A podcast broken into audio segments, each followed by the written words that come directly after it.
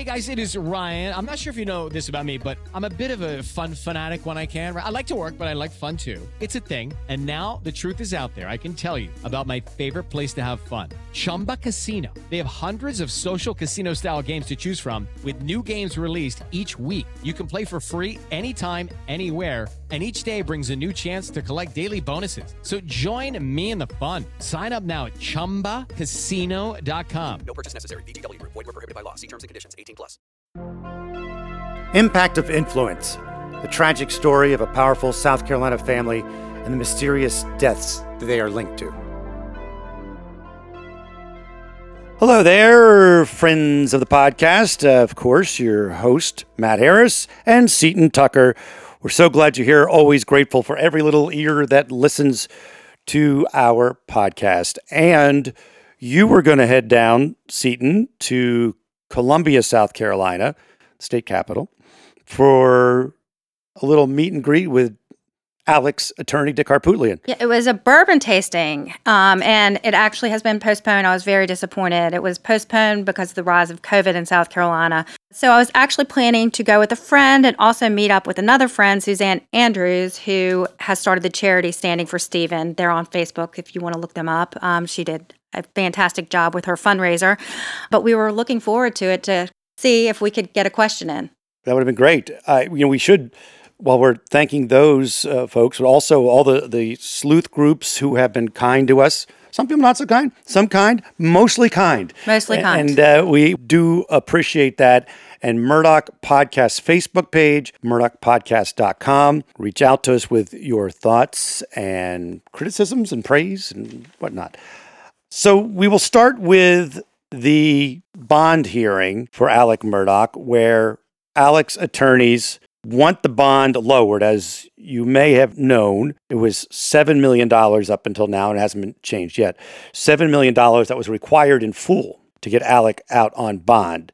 And Dick Harpootlian filed this motion. I think first we should talk about Alec's appearance. Um, he did appear to have some injuries. His hand, his knuckles appeared to, you know, be kind of cut up, and he had a, you know, some more cuts around the side of his face. So he definitely they didn't address that in the hearing, but he did not appear to look that great.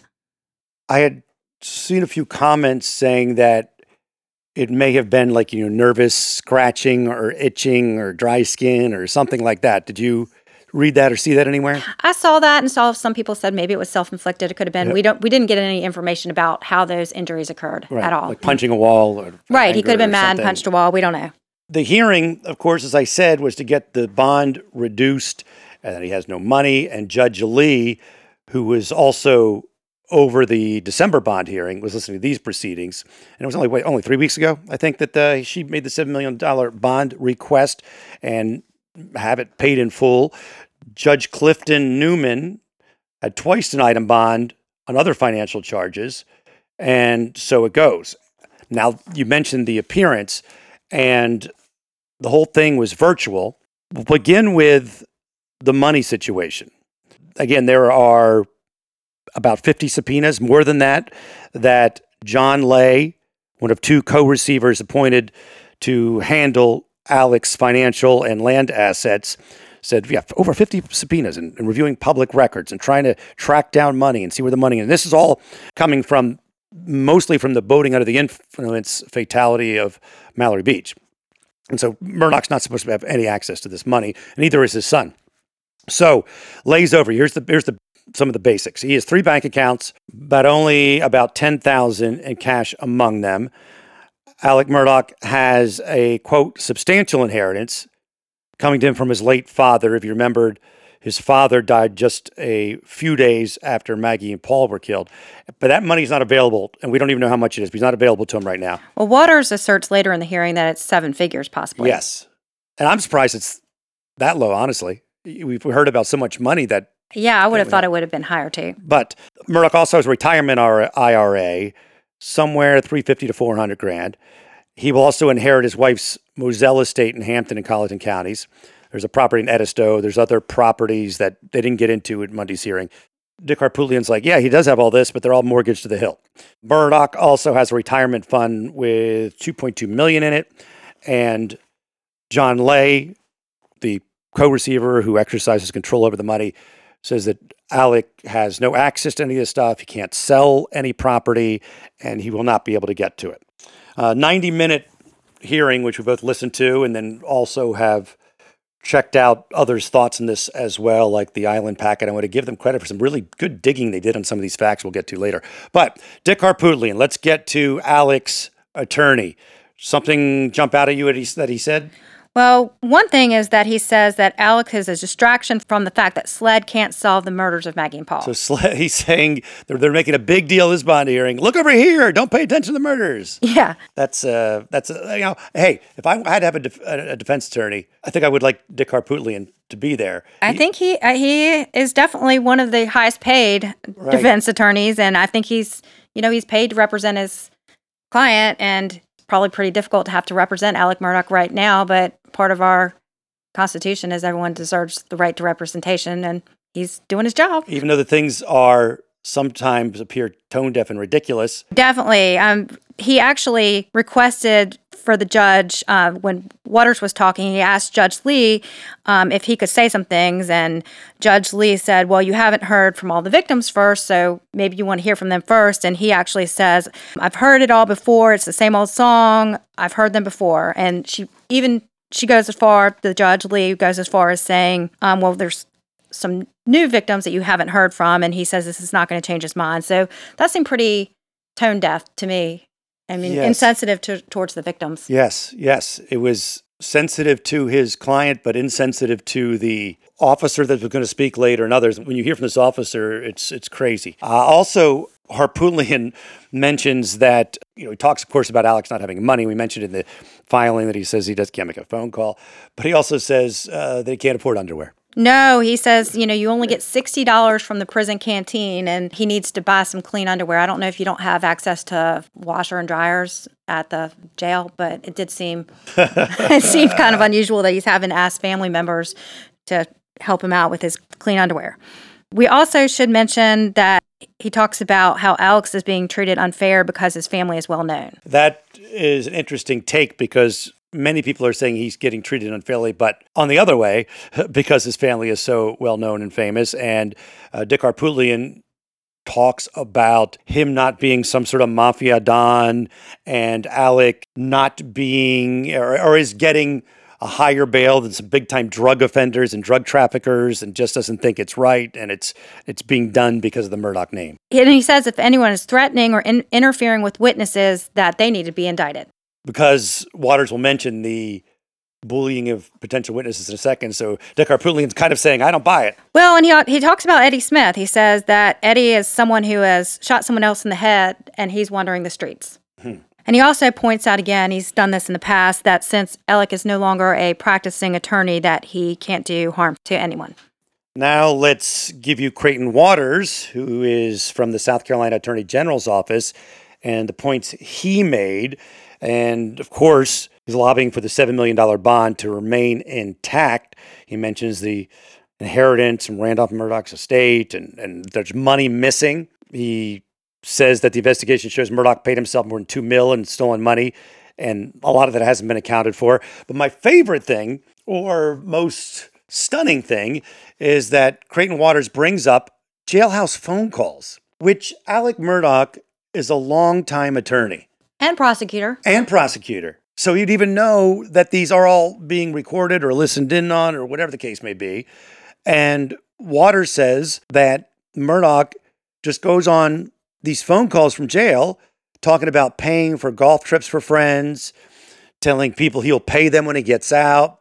He says, quote, he's talking about that retirement account all the time, talking about I can borrow against it, but I don't want to have more interest and penalty, and we have to make sure that creditors can't get it. Now, earlier, Lay had talked about he won't be able to borrow against things, but we'll see. So he goes on and on. He talks about spending. He talks about a relative he loaned money to, all in these jailhouse phone calls. This is just shocking to me. It is, isn't it? Yeah. He- I, I really can't believe that he wouldn't know that he was being recorded. and that hasn't sunk in to him that he doesn't have control over these assets. It's unbelievable. What else did you see or hear that jumped out at you from Creighton? Well, he talks about the Murdaugh's family impact of influence, which is the name of our Yay! podcast. So I was, I, I definitely caught on to that. And he talks about how people are afraid of the family. We've had people tell us that they face backlash. We've had a victim called a snitch. We've had a victim tell us he's not worried about himself if he comes forward, but he's worried about his wife and kids. Now, of course, we mentioned earlier that Harpootlian then interjects, well, this is happening. Start indicting people who are threatening witnesses, but it's not that, I don't think it's that easy, regardless. Let's uh, move to Lieutenant Moore, who this is the first time we hear him under oath talk about his misgivings about Alec Murdaugh. Explain the story. Now, this was very compelling to me. This is a state trooper who had a significant spinal cord injury when his car was stopped at a traffic stop. He hired Mr. Murdaugh to represent him to get a settlement to cover medical expenses. Moore alleges that Murdaugh put 100K of settlement funds into his own personal account. And he says some pretty strong things. He says, he treated me very nice and stole every dime I had. Wow. And he's, he's also worried about him showing up to his house. He says that. He said he wouldn't be surprised if Alec was released if he or someone else in his family showed up at his house. He also questions how Murdaugh can afford these high priced attorneys. So Wow. I thought that was kind of interesting. Right. He's also worried about him fleeing the country, he mentions. Yes, he is he is concerned that, you know, he could disappear or flee if he is released. Now, let's take a little side detail and we'll come back to more of this this hearing in a second, but there was also a news story about Lieutenant Moore. Let's let's interject some of the facts you heard on that report. Right. So ABC News 4 in Charleston had an exclusive interview with Trooper Moore, um, and they give a little bit more details about this crash that occurred in 2018. Murdaugh was hired based on a recommendation from another retired trooper. So he was contacted by Mr. Murdaugh because he was going to receive a $100,000 check, which was for medical expenses he had as a result of his injury. Mr. Murdaugh contacted him and told him that he could not cash that check. It would need to stay in a separate account until the resolution of the workers' comp claim. And how he found out that he was due all this money is he was contacted from another lawyer in the law firm just recently, a lawyer named Ball, and basically said that his money was missing and that they were paying back, but he has not received any money yet because Parker Law Firm or PMPED is trying to charge attorney's fees. So I found that pretty outrageous. So he's supposed to get the settlement was hundred thousand dollars. He didn't get it. They don't know where it is, and they want to charge fees. No, the settlement, well, according to Trooper Moore, the settlement went into this Forge account. right, right. But, but, but now it's gone. I'm saying. No, it's now it's gone and they don't have the money, but they're going to pay him back, but they were going to take attorney's fees Come out man. of this money, which seemed Doesn't seem right. doesn't seem right to me either. His nerve damage, right? Is that what it is? Yeah, It's he broke his neck. He has nerve damage. Um, it, he says he's most likely going to have to take an earlier retirement than he would have if he had not had this injury. Tons of unpaid medical bills. Yeah, he still is not able to pay his medical bills. I think one of the great quotes from as we head back over to the hearing was, "He's a likable guy." This is this is uh, Lieutenant Moore. But the fact of the matter is, he's been so nice to me and so helpful to me that if he's going to steal my money that I need to pay my own medical bills to survive financially, he's going to steal from anybody. Yeah, so that's interesting. So Moore tells the judge that he is concerned about Alec fleeing and concerned about safety issues. I also thought it was interesting that Bamberg, who is the attorney who represents many of the victims, actually points out that Alec is a suicide threat to himself if he's released. And obviously, if that happens, no one's going to get their day in court or the justice that they would like to have. Well, as of the recording of this episode, there is still not a ruling on a reduction in Alec Murdaugh's bond. Judge Lee has not set a date either. So we will keep you updated when we know. Uh, we will try to get it in here and do another episode. We're going to take a quick break. And when we come back, we're going to talk about a CEO of a bank getting bounced due to his connection with Murdaugh. And we're going to tell you about a very sad case of Alec ripping off someone that is going to just either anger you or make you cry. That is coming up in just a minute. Well, so far, Alec Murdaugh is the only one that's been indicted on charges of misusing funds or stealing funds from people he was representing. But now the heads are starting to roll. Palmetto State Bank's board of directors fired its CEO, Russell Lafitte, as the allegations came to light that he was involved with Alec. We don't know if he was involved because he was in on the scheme or he didn't know what was happening, but they don't like how close those two were, apparently, because this agency that investigates alleged lawyer misconduct has first of all, put has no advisory power over Lafitte and Westendorf. They're, they're bankers. This is this uh, South Carolina Supreme Court's Office of Disciplinary Counsel is going after attorneys. However, when this subpoena was uncovered by the Island Packet and Beaufort Gazette, they went to Lafitte's bank and said, "Is he still working here? Do you know that these these investigations are ongoing?" And that was probably the reason why he was fired. The CEO, Russell Lafitte. Yeah, so this is really shocking because the bank was actually founded in 1907 by his family, and I think that was what three years, two or three years before the Murdaugh dynasty began, and and Alex, great great granddaddy, uh, started the law firms. That's you know two Hampton family powerhouses, a law firm and a bank, have major players in trouble right now. Right. Our sources tell us that he was actually fired by a family member. We know that there's multiple family members who still work in the bank and they have wow. not been accused of any wrongdoings. But there was a statement that was released by the president, Jan Malowinski. I could be saying that wrong. It's Jan or Jean is J A N. They have severed ties with him. And what's interesting about this is Malowinski is actually Russell's sister's husband. They contend that the bank and its board of directors remain fully committed to their customers, employees, shareholders, and the community Palmetto Bank serves. Um, so, I mean, that's just kind of a generic statement. But but a rough night for Russell Lafitte at home. Well, and the family because yeah. they still work there and they founded this, right. and it's another family that probably similar to what the Murdaugh family feels like all their legacy may be going down. And I should mention that the subpoena that was sent out from the SC Supreme Court's Office of Disciplinary Counsel was done before some of these new indictments have come down. So there's more indictments coming down.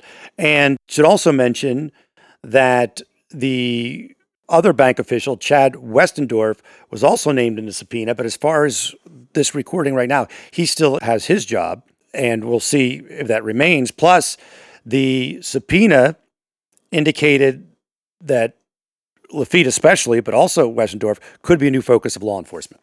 Now, I want to go to one of the cases, the alleged victims of Alec Murdaugh, which is one of the big reasons why Lafitte, the bank CEO, has been fired, is this story. So let's give you the background. 2009, there's a car wreck, and Lafitte served as conservator and personal representative for Hakeem Pinckney. Now, Hakeem was a deaf man who became disabled in a car wreck in August of 09.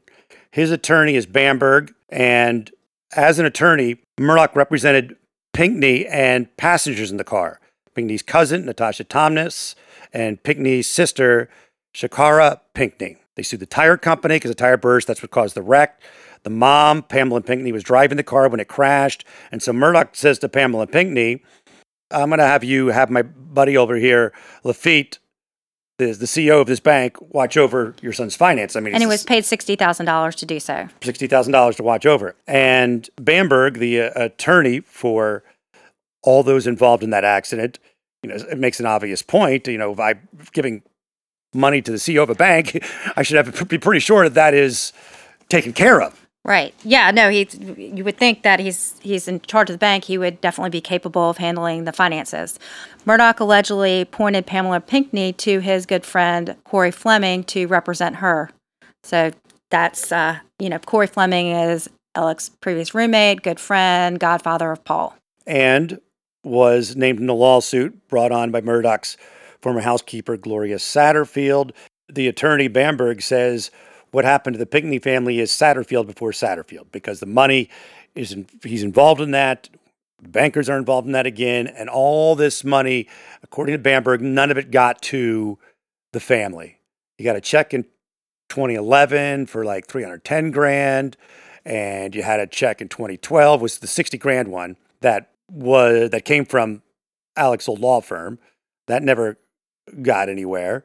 Uh, you had a, a, two checks totaling at least three hundred and seventy-five thousand. The passengers in the car that were dispersed from PMPED, Alex Auld Law Firm, into Palmetto State Bank, which comes up all the time. All that is missing. So if you add up the totals, that's almost a million dollars. Right. And according to Post and Courier, the family found out about this missing money when they were contacted by PM PED um, to tell them that the money was missing. So this is the second person in this episode that was contacted to, by PM PED when they discovered that money somehow tied to Alec Murdaugh was missing. Also, in the Post and Courier article, I found this really sad. He became deaf because he had chronic ear infections as a child. jeez. and actually, one of my sleuth group friends, uh, Barbara, sent me the court filings. There's another lawsuit, and this is really just so tragic for all the family. I guess after he became a quadriplegic, he was moved to a skilled nursing facility. And uh, according to the court filings, Mr. Pinckney's ventilator was found unplugged and he was taken to the hospital due to respiratory distress. And we know that he passed away from that. And another lawyer, not Alec Murdaugh, was representing the family in litigation against the skilled nursing facility. It just the whole thing's so tragic with that family. They're in a, a, a car accident. They have gone through the had to be heartbreaking thing of seeing your your son become deaf through what you think is a basic ear infection. No, and reading some of the other things, I mean, I think he, he was leading a full life before the before the accident. So this is just so tragic for the entire family. and that they didn't get a, a dime out of it. And uh, then he passes away under odd circumstances. It's just, it's uh, Alec Murdaugh is alleged to do all this stuff, but he's alleged to have ripped off family friends. He's alleged to rip off a state trooper who was in a car accident. And he's alleged to have ripped off uh, a man who was deaf and became a quadriplegic and his mother who lost her son after he died. So Well, and when you just think horrible. you can't hear anything worse, you you do. Exactly. I also want to go through a little bit of the Office of Disciplinary Counsel's request records they want. And of course, they want records from Lafitte and anything. It says anytime he served as a personal representative of an estate. That's one of the requests. That's it. They're going after everything they had. They also want all records of any case where Chad Westendorf served as a conservator or personal rep- representative at an estate, which implies or at least makes you think that they think there's more than just the ones we know about. We know about Blondell Gary and we know about the Pinckney family and, and others and Robert Williams, but they think there's more out there apparently.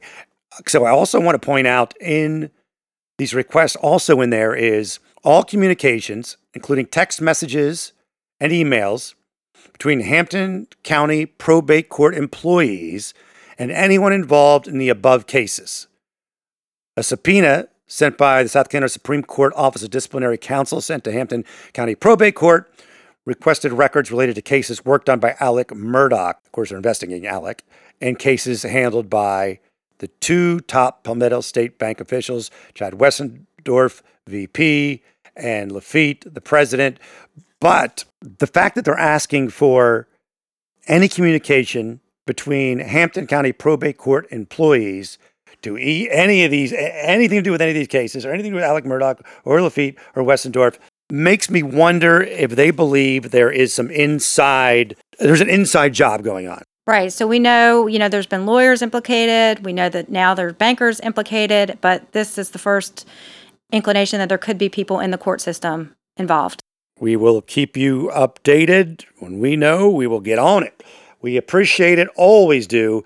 Anyone who reaches out and listens. And oh, by the way, if you haven't gone to the Murdaugh Podcast Facebook page, that is just the most, the, the cutest video. Explain. Oh, it's so cute. So, one of my friends, her mother turned 90 this week, and uh, they have a tradition to listen to our podcast on Sundays while eating brunch. And she was listening. We gave her a shout out, and she just couldn't believe it. And it was really, it made us happy. She's laughed so much. I know with with all of the bad stuff, it's nice to see something good. Very good. Uh, rate the podcast if you would, please, and also share it. And we will talk again soon. Okay, round two. Name something that's not boring. A laundry? Ooh, a book club. Computer solitaire, huh? Ah, sorry, we were looking for Chumba Casino. That's right. ChumbaCasino.com has over 100 casino style games. Join today and play for free for your chance to redeem some serious prizes. ChumbaCasino.com. No purchase necessary. Where prohibited by law. 18 plus terms and conditions apply. See website for details. So when the scammer uses the hypnotic method of building rapport, then they create dysfunctional, delusional reality. That's how a scam begins. Convincing the mark that it makes perfect sense to hand over their money to a con artist. The Scams and Cons podcast tells you how scams are run. You'll hear how people are convinced to buy fake art, buy machines that print money, or steal your house. I get a phone call from my wife, and she let me know that they had decided to move all our stuff out. I could no longer do anything about it except go through an eviction. And you'll hear it from the experts, people who run the cons. So we go to your bank, you go in and get 6,000 cash, give us each 3,000, we give you this. Uh-huh. You go home and what you find out is cut up newspaper. It's fun to know how the trick is done, and that's what Scams and Cons is all about. Listen at scamsandcons.com or wherever fine podcasts are found.